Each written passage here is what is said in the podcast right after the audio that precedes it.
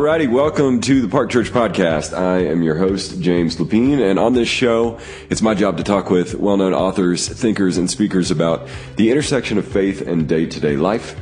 Our guest on the show today is Kelly Nikondeha. She's the author of Adopted, The Sacrament of Belonging in a Fractured World. So if you are interested in adoption, uh, practically, or uh, the doctrine of adoption, really anything having to do with adoption, you're going to love this episode. Kelly is unbelievably uh, thoughtful and wise and helpful uh, as we uh, navigate this this topic. So, uh, yeah, if you are even the slightest bit interested in adoption, I would highly encourage you to listen to this whole thing. We talked for about 50 minutes, uh, but it's all really, really good stuff. So, uh, let's get right into it. Here is Kelly. Hey, Kelly, welcome to the show. Well, thank you for having me. We are it's our honor to have you on. Uh, I have to tell you that uh, I emailed a couple uh, a couple couples in our church uh, and told them that I was interviewing you and sent them a link to your book, and they were so excited uh, to hear more from you about adoption. Um, but I'm sure that there are some of our listeners who who aren't familiar with you. So, uh, could we start off with you just giving us a, a high level view of your story so far? Sure. Well, I am an adopted person. So I have lived as an adopted person for 48 years. And I adopted two children uh, from Burundi, which is a small country in East Africa. Uh, but my children have been home with my husband and I for 12 years. So my experience of family is bookended by adoption. Hmm. Um, the other part of my story is that uh, I am married to Claude, who is a Burundian, and together we do development work on the ground in Burundi. Uh, that is one, that is where we spend most of our time. I go back and forth, but my husband and my kids are firmly planted um, in the Burundian soil. And so my story has me, um, you know, between two countries, two different cultures, um, and of course, the experience of adoption is probably one of the most stabilizing forces in my. Life. Wow. Okay. So tell us a little bit about how you met Claude. Sure.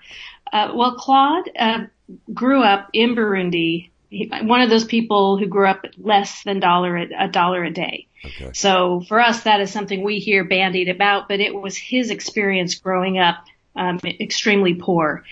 Uh, education was his way out, so he made his way to France for university and decided he had no need to ever come to America. And yet, he found himself invited to a seminar on reconciliation. And since Burundi really struggles with civil strife um, rooted in tribalism, uh, they we wanted him to be part of our conversation. So this little Episcopal church in Santa Barbara invited him to come and he came dragging his feet. Um, and he he likes to say that the only thing he got out of that conference was a post-it note with my email address because I was at that conference with my boyfriend at the time. oh no! Oh my gosh! Yeah, so that makes the story even more fun to tell. okay, so so you meet him and you say let's stay in touch, and then it goes from there.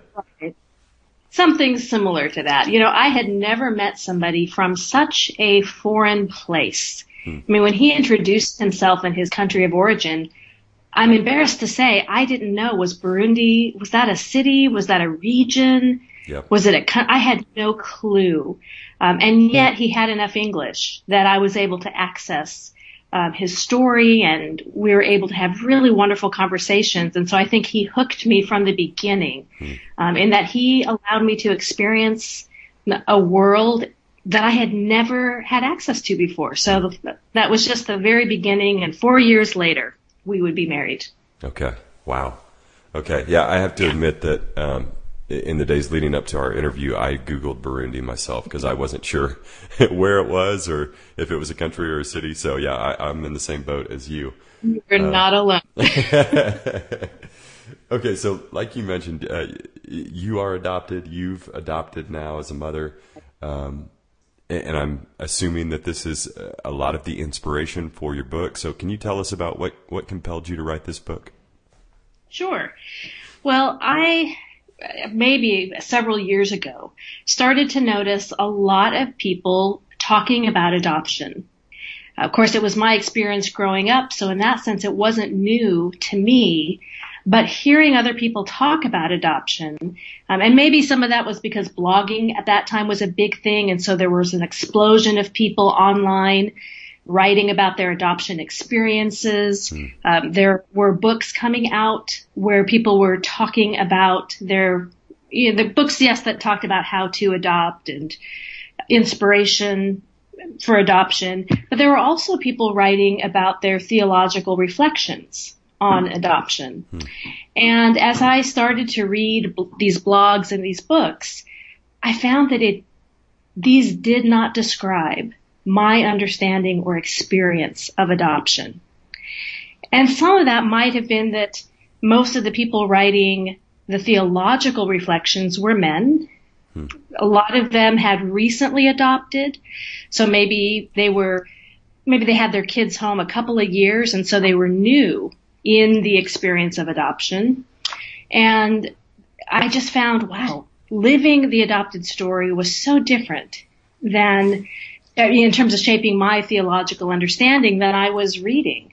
Uh, and so I started wondering what would be my contribution. Was there a way that I could contribute something that reflected my own experience and my own theological understanding of what it is to be an adopted person? Hmm. So that was really the beginning for me is just wanting to contribute my little bit uh, to this ongoing conversation as a as a woman as a mother, as an adopted person. Uh, I just thought I had something that I could offer, not to change so much as to add to our understanding of adoption. Absolutely. I love that. Um, oh, sorry. Did I catch you off there? No. Oh, okay. Um, Perfect.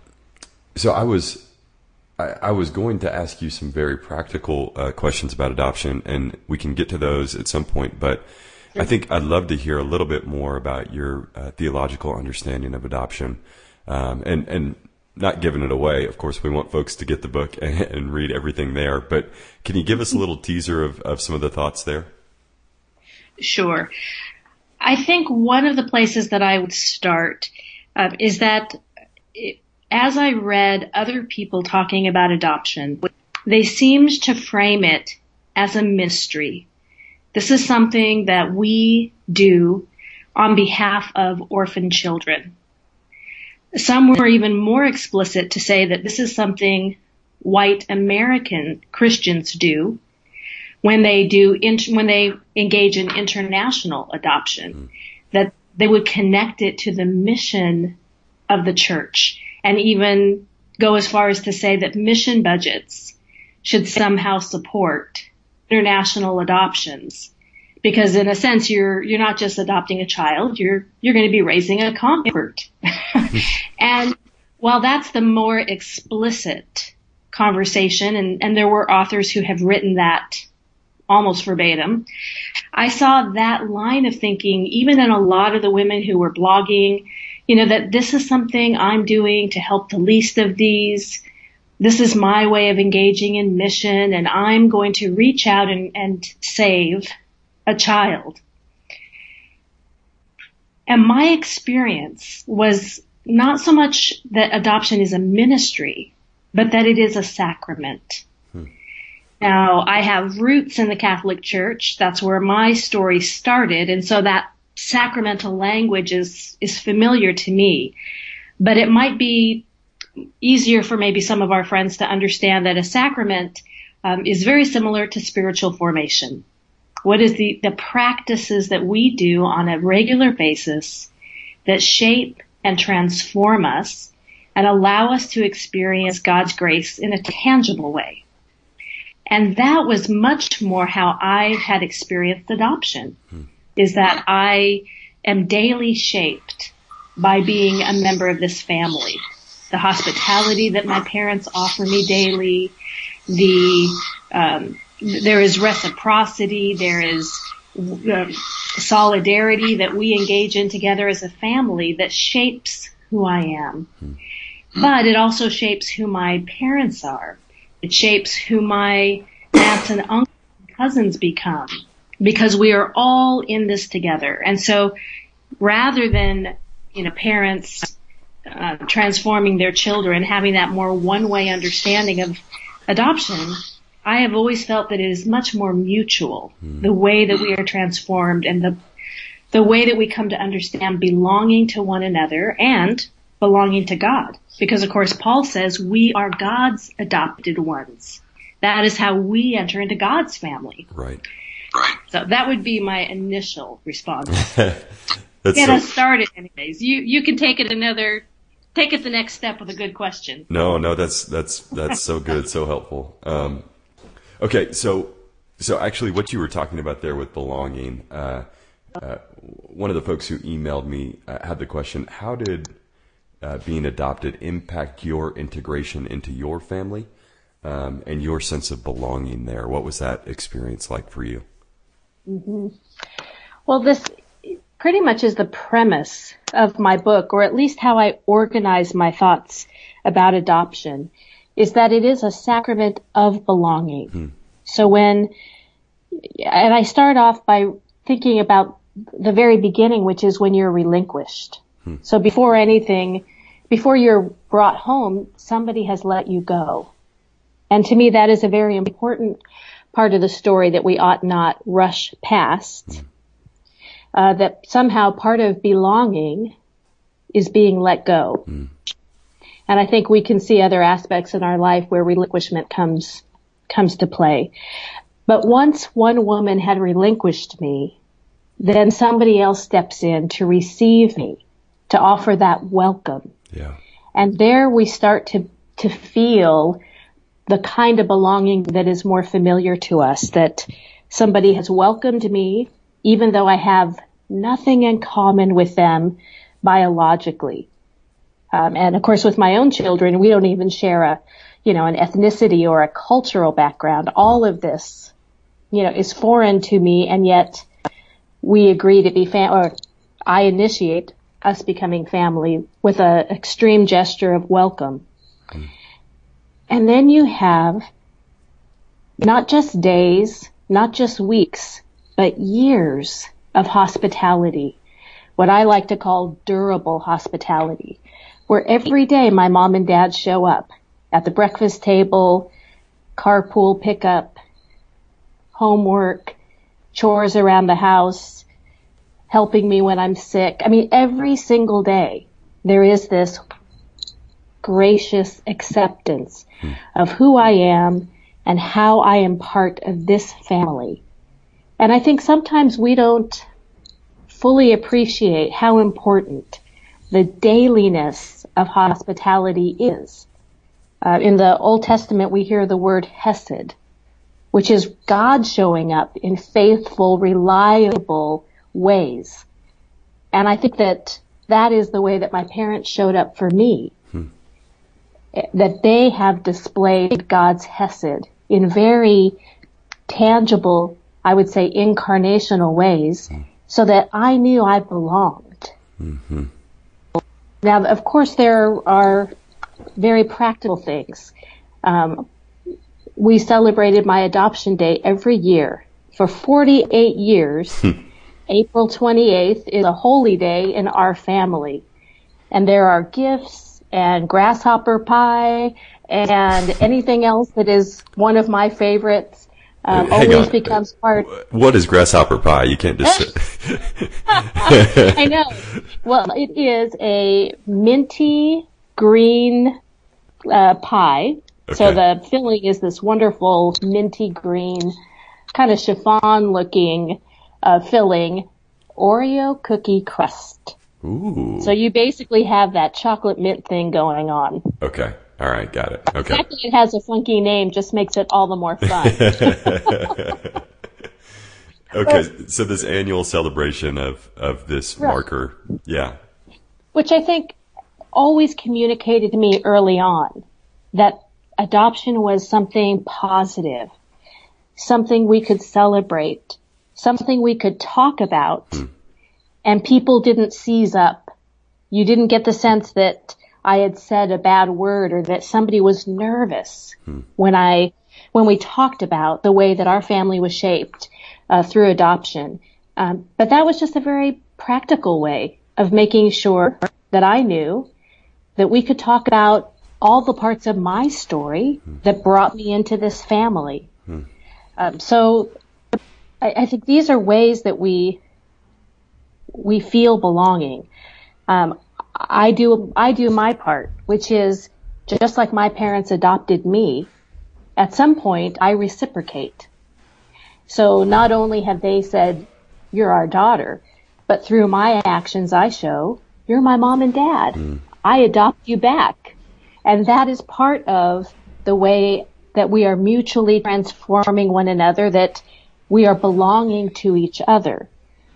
So I that is just as important. The fact that I was able to respond and participate hmm. in the adoptive loop, so to speak. Yeah. Um, yeah. Wow. So many questions coming to mind as you're talking. I think. no, it's it's wonderful stuff. I think people definitely do feel that thing that you were talking about, that seizing up whenever the A word gets gets mentioned, right? Um, yes. So talk us through uh, what that first conversation was like for you whenever you had the you are adopted conversation with your mom and dad and then maybe what that looked like with with your kids? Sure. Maybe this will tell you a, a fair amount in that I don't remember huh. when the first conversation was. Okay. I don't re- I don't remember a time when adoption wasn't part of our vocabulary. It was that natural. It was that commonplace that we would talk about adoption. Not that we talked about it every day, but it was something that could come up as we were driving, you know, to dinner. It could come up when we were sitting, um, you know, just sitting together outside on a Saturday afternoon. It, it, it wasn't something that required an occasion. Hmm. Uh, of course, we had one that we celebrated, but you know, it was very common to say something about my birth mother or to make a joke about the fact that, uh, you know, obviously, you know, obviously I didn't get my dimples from my mom and dad, you know, or obviously I didn't get, you know, they're, they both are early morning people and I am not. and so there was always a bit of a joke like, oh, well, we know that you didn't get that, you know, I didn't get that gene from you guys. Right. Um, but by talk, by being able to to have it as part of our regular conversation, it took away any stigma, any awkwardness. So it never felt clumsy on my tongue to be able to say that I was adopted or to ask questions. Um, and I really didn't understand how unique that was until I went to elementary school. because I would have kids ask me, Oh, did your mom and dad find you on the doorstep? did somebody you out of a dumpster. Oh, wow. And you know, I was like, oh, these kids have no idea where babies come from, especially not adopted ones, right? so I became an ambassador for adoption at a very early age. yeah, yeah, wow. But I, but I would say the same for my kids. Ever since they were home, it was just how God put our family together. And we celebrate their adoption day. Um, we talk quite a bit about our birth mothers. Um, since now three people in my family, right, myself and my two children, all of us are adopted. All of us have birth moms. Um, and so this has become very common hmm. for us to talk about. And, uh, you know, I had a dream about my birth mom last night, mom, and, you know, so we'll talk about that or, um, you know, so for us, I think just making it so common really did help take away the sting for the harder conversations, which do come. Hmm. Yeah. Yeah. Yeah. That's good. Um, you talked a lot about birth moms. What is, I know this, I, well, I think this varies from story to story, but, uh, a, a relationship with the, the biological family or the birth mom, what does that look like or not look like?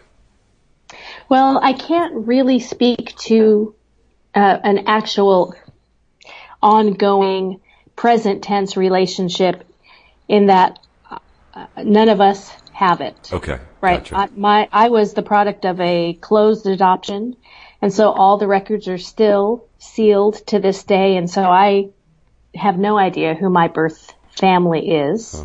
Huh. Um, my daughter has lost her birth parents. Both of them died of HIV AIDS. Okay. And so she knows that part of her story, uh, that she does not have her parents. Um, and my son was abandoned um, on a roadside. Hmm. So we don't know if his parents, I'm assuming that they are still alive, but probably living uh, in extreme poverty. Their neighborhood is right next to the neighborhood my husband grew up in. And so chances are they're from the, that same demographic. Um, so there's a chance that he could potentially um, find his birth family in the future. But as of yet, none of us have walked into that present tense reality and had to negotiate uh, what we would call more of an open adoption. Okay. Okay. Gotcha. Um, okay. I like this question a lot uh, that someone emailed in. They said, "Are there specific truths that should be repeated to an adopted child?" Um, and, and they also said, "What about linking the doctrine of adoption with their story? What what does that look like for you?" Hmm. There's a few good questions in there, actually. um, I I mean, some of this is probably pretty straightforward, which is always talking about the way that God has shaped our family. Hmm. Um, that you belong here. This was something you know, in God's wide generous imagination, we get to be together. Yeah. And one of my children in particular needs to hear more often. And part of this is also just, you know, when we talk about love languages, he really needs to hear that affirmative reminder. You know, you belong. Mm. This is your family. Yeah. You never have to worry, um, about bad behavior or whatnot. Um, popping you out of this family. This is where you know, you belong. Yeah. Uh, my daughter doesn't need as much of that kind of affirmation, but she, you know, there are other ways in which, you know, she needs to be reminded um, that she is always included, that that she's never, she's never going to lose me. Hmm. In the sense that I would walk away from her, right? Mm-hmm. Um, I mean, really, that is one of the most basic. And to some degree, every child is going to need different messages. Um, I often talk about adoption not being monolithic, right? There, there's so many, every adoption is a unique story and a unique experience. Um, we may have some universals, but for the most part, you really do have to see what your own child what do they need to, to have affirmed? Yeah. And that you know, every parent has to be aware of that, adopted or not, the things our children need to feel safe and to feel like they are locked into the love that our family uh, seeks to provide. Mm-hmm. I know that for my son in particular, one of the very helpful frames for him has been the story of Moses. Hmm. So with Moses, we see kind of the archetype of an adopted family. We see a uh, his family of origin. We see the woman who steps in as an adoptive parent. We even get a glimpse of Moses as an adopted adult, wrestling with his two different identities. And I have found that to be so helpful for me but my son, I don't, I can't tell you how many times we rehearse parts of that story together. Hmm. And it has given him language to understand. You know, when we talk about what was happening in Egypt at the time that that baby boy was born, we talk about the injustice. Hmm. What was happening in the brickyards of Egypt? That a woman would, would have to relinquish her child. Yeah right? So then he understands, oh, well, my mom, she grew up in a poor neighborhood. Maybe she couldn't afford to feed me and she was afraid. Hmm. Right? So that helps him to realize that she didn't let him go because she didn't like him or because she didn't love him. But it's starting to help him understand that there were other circumstances at work. That for her, the greatest act of love was relinquishing him. Mm. Not because she didn't love him, but because she did. Mm. And she wanted for him a family that could feed him and love him uh, and give him resources that she herself didn't have. That helps him to recognize she wasn't a bad person and I'm not a bad person. It's just that this injustice that impinges upon birth moms sometimes we just don't expect love to look like relinquishment. Mm-hmm. and that doesn't make it any easier, but I think it has helped him to understand that she did love me. And she probably is a very good person, uh, just struggling with some really hard stuff. Yeah. So that has been really helpful for him as he wrestles a lot more with the relinquishment piece. Uh, that's that's powerful, and and I was gonna ask uh, a question about how you how you work through potential bitterness um, mm-hmm. or, or, feelings of abandonment or whatever. So I think uh, that right. helps a lot. Um, yeah, I don't know if you, if you have more there, go for it. Um, if not, I'll take us in a in a different direction. Well, here again, I would want to remind um, folks in the company of the adopted, as I like to say. know, all of us, all of us respond differently to relinquishment. So for me, it was never painful. Um, I knew that I was, obviously I recognized that I had to be let go before my parents could, um, reach out and bring me home, but it never was something that was hurtful to me or it never bothered me. I just figured that this woman must have done the best that she could I was grateful that she had an, a, an adoption agency, you know, kind of already in the mix so that there was the smooth transition for me. And I always felt like that, that was enough. That was what she could do. She was faithful. Um, and by God's grace, I've had a wonderful family. So I was never upset or bothered. But my children have a very different uh, way of understanding their birth parents and they've each struggled in different ways than I did. Hmm. So, you know, as an adoptive parent, you know, one of the first things I learned is that I have to allow them to have their own experience. Um, and not try and force them to see adoption or feel it the way I did.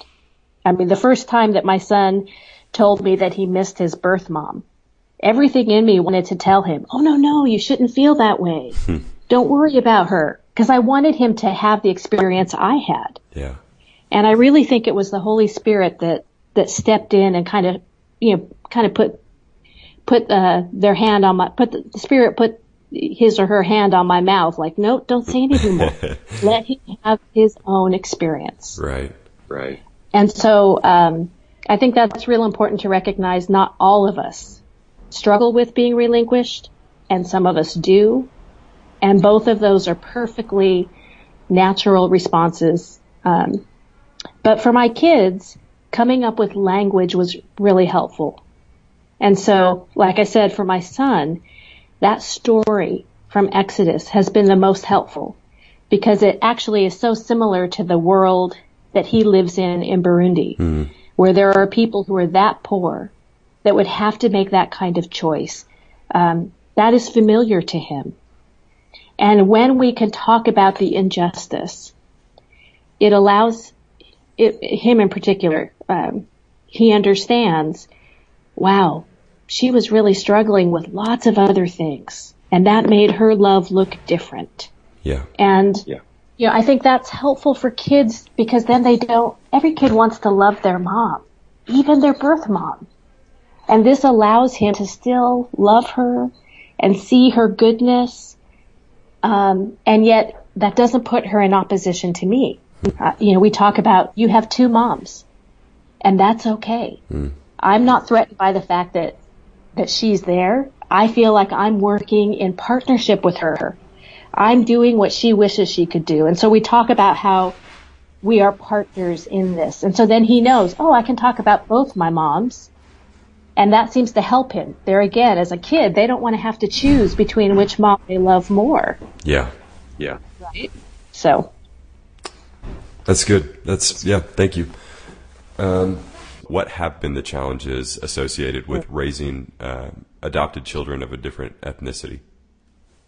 I have a unique uh, opportunity in that my husband is the same ethnic background and the same skin color as my children. Mm-hmm.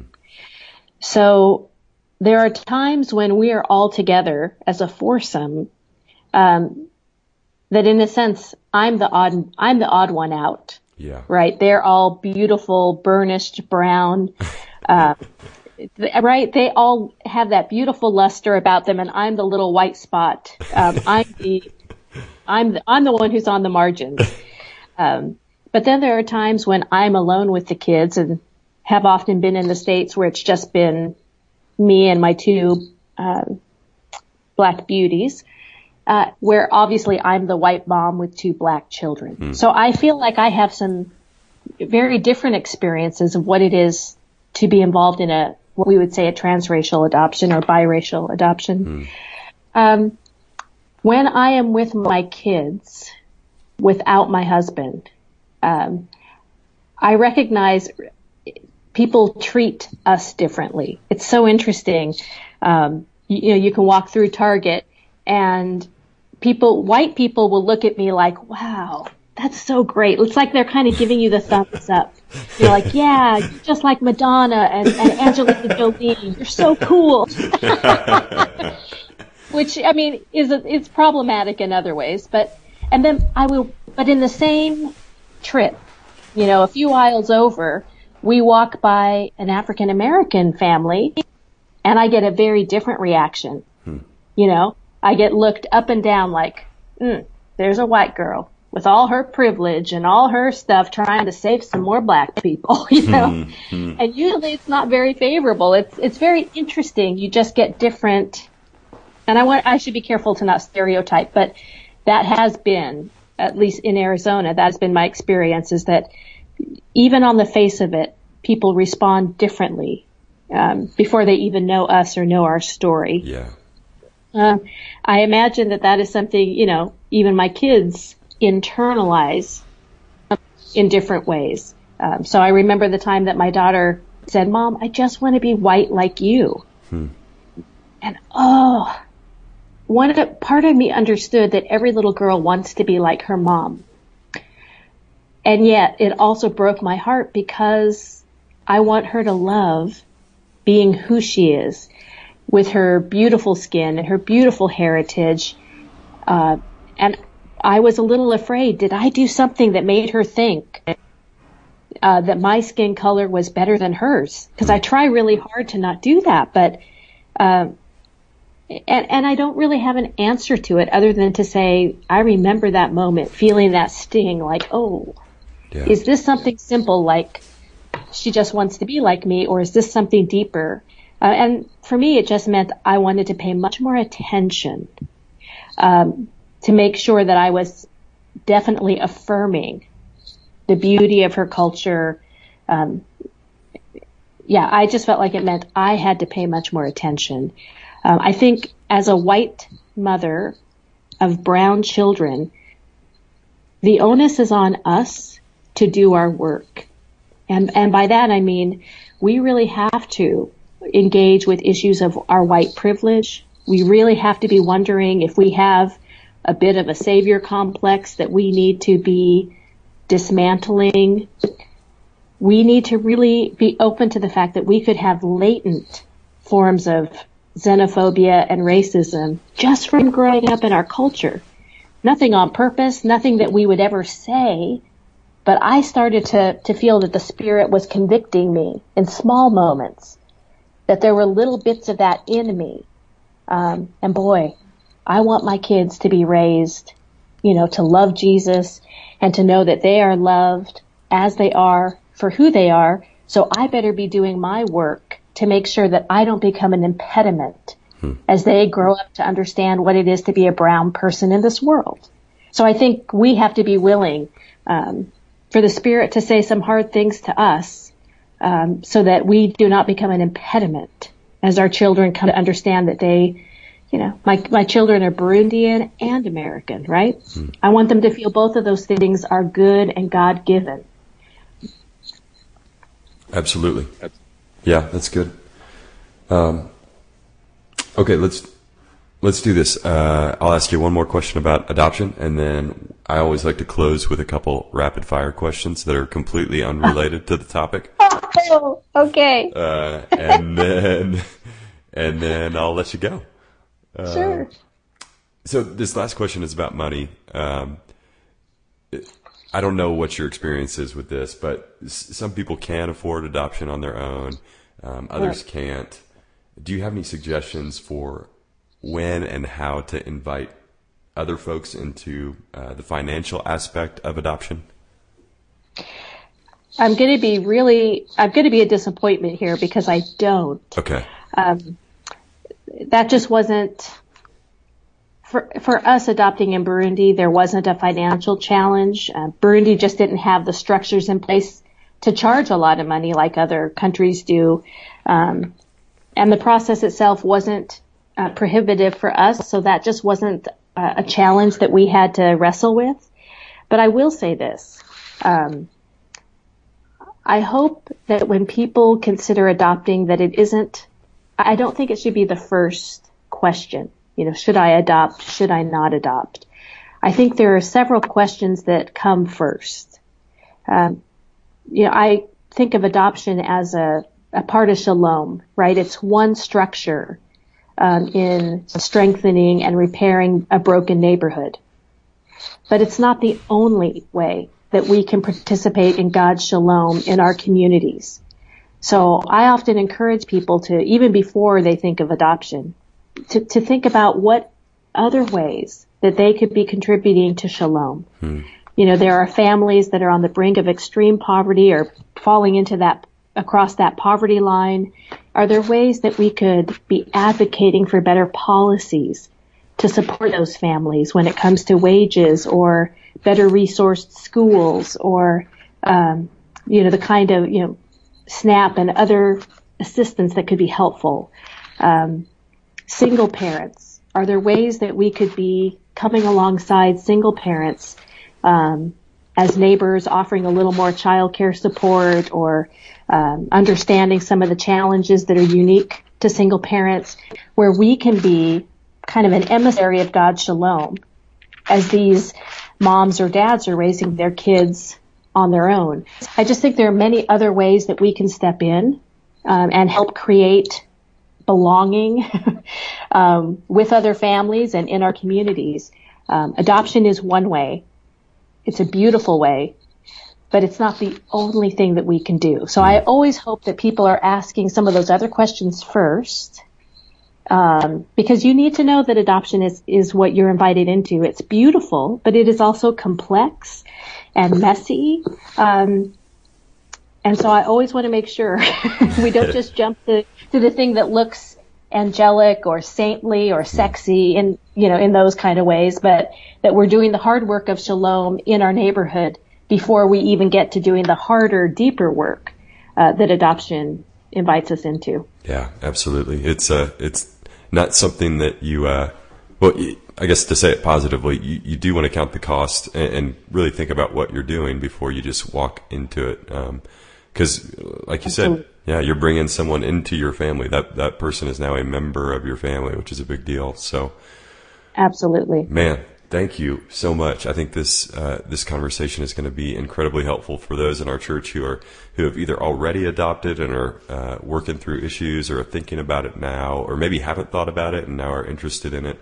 Um, so yeah, I'm, I'm thankful, and uh, we will of course link to your book uh, on the show page and in the show notes. So uh, I'd recommend anybody listening go go and grab that now.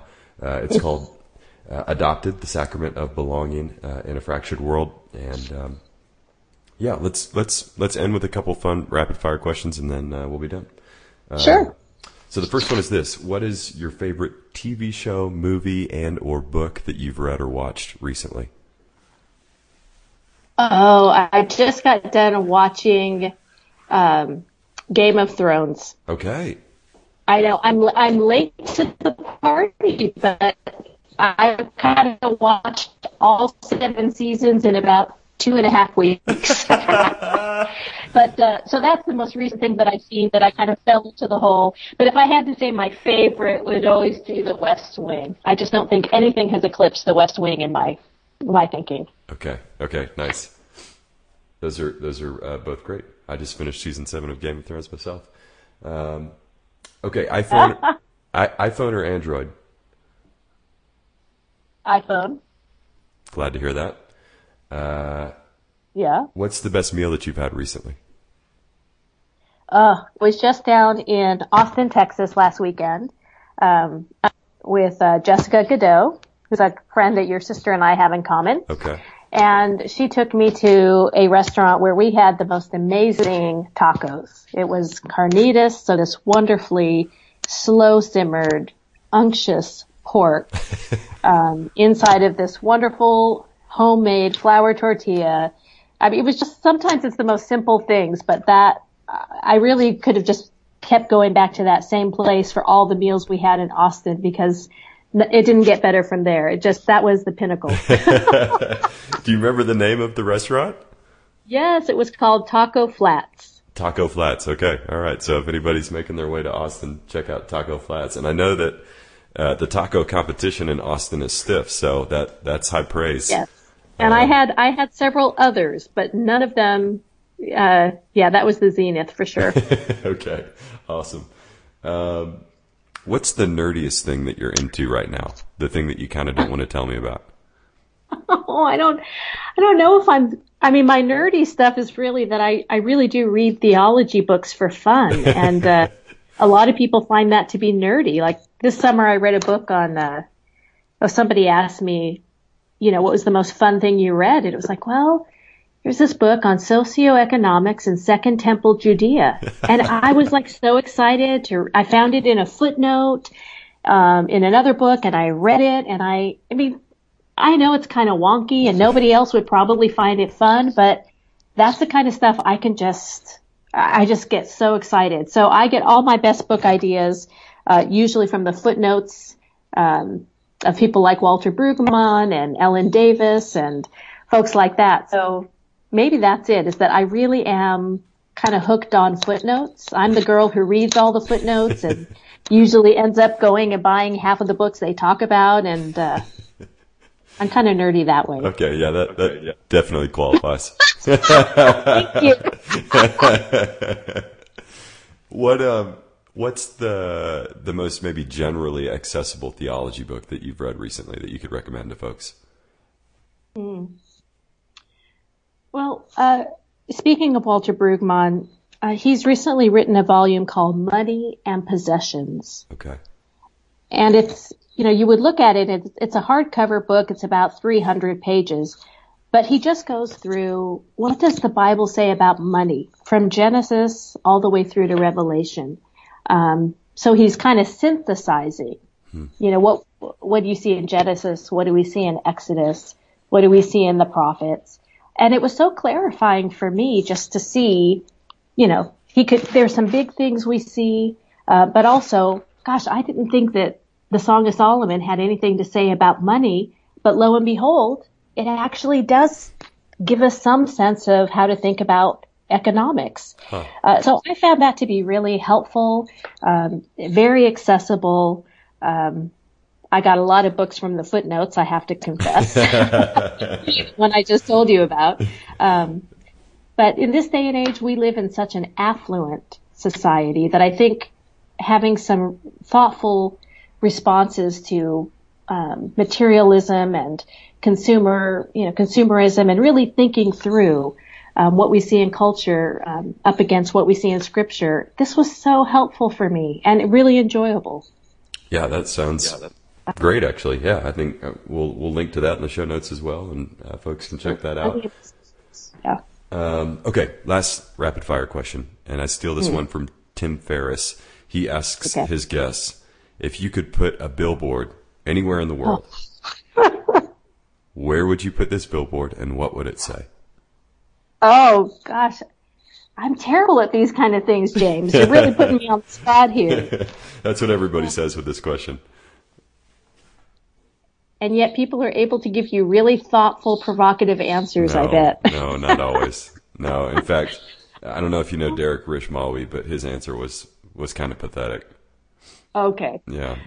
I'm trying to think. It's location and message, so you've got both of those dynamics. Yep. Yep. Would you put it in Arizona and say, "Stop looking at me and my kids that way"? Yeah. hey, that's not a bad one. But I was thinking I would probably, at this day and age, want to put a sign somewhere in the red state of Arizona. Mm. Um, and, and say, you know, to, to welcome everyone. I think that actually, I think the sign would, would be a quote from Exodus, which is, remember when you were aliens. Um, I think that's something that in my red state, I wish we remembered more that there, were, you know, we, it's not too long ago that we ourselves are aliens. I was just chatting with my mom a couple weeks ago and recognizing that her grandma Chona came across from Mexico. Um, of course, it would have been undocumented at the time. There was no documentation, but that makes my mom third generation um, immigrant in the states. And I was like, wow, it's so interesting that we forget that we're only two or three generations removed from our own immigrant stories. And and if we had a better sense of that, would it change?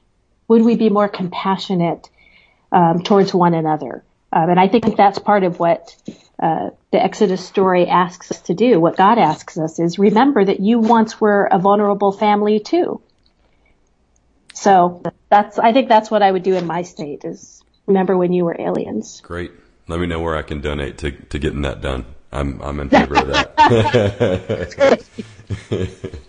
Kelley, thank you so much for your time. Really appreciate it.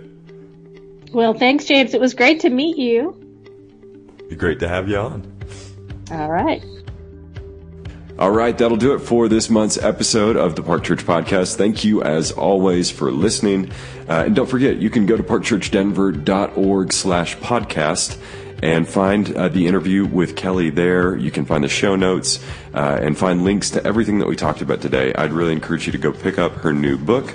I think you will uh, love that. And if you have a minute, uh, I would love for you to hop into iTunes and rate and review us there. If you're enjoying the show, that is the best and easiest way to help other people find it. Of course, you can also post on uh, your social media accounts or text a friend. Maybe you know somebody who's interested in adoption and you think that they would like this episode. Take a moment now and share it with them. Uh, if you have any thoughts, or questions or concerns or ways to make this podcast better, I'd love to hear from you. You can always email me at james at parkchurchdenver.org, and uh, that'll do it for this month. I'll see you all next month. Take care.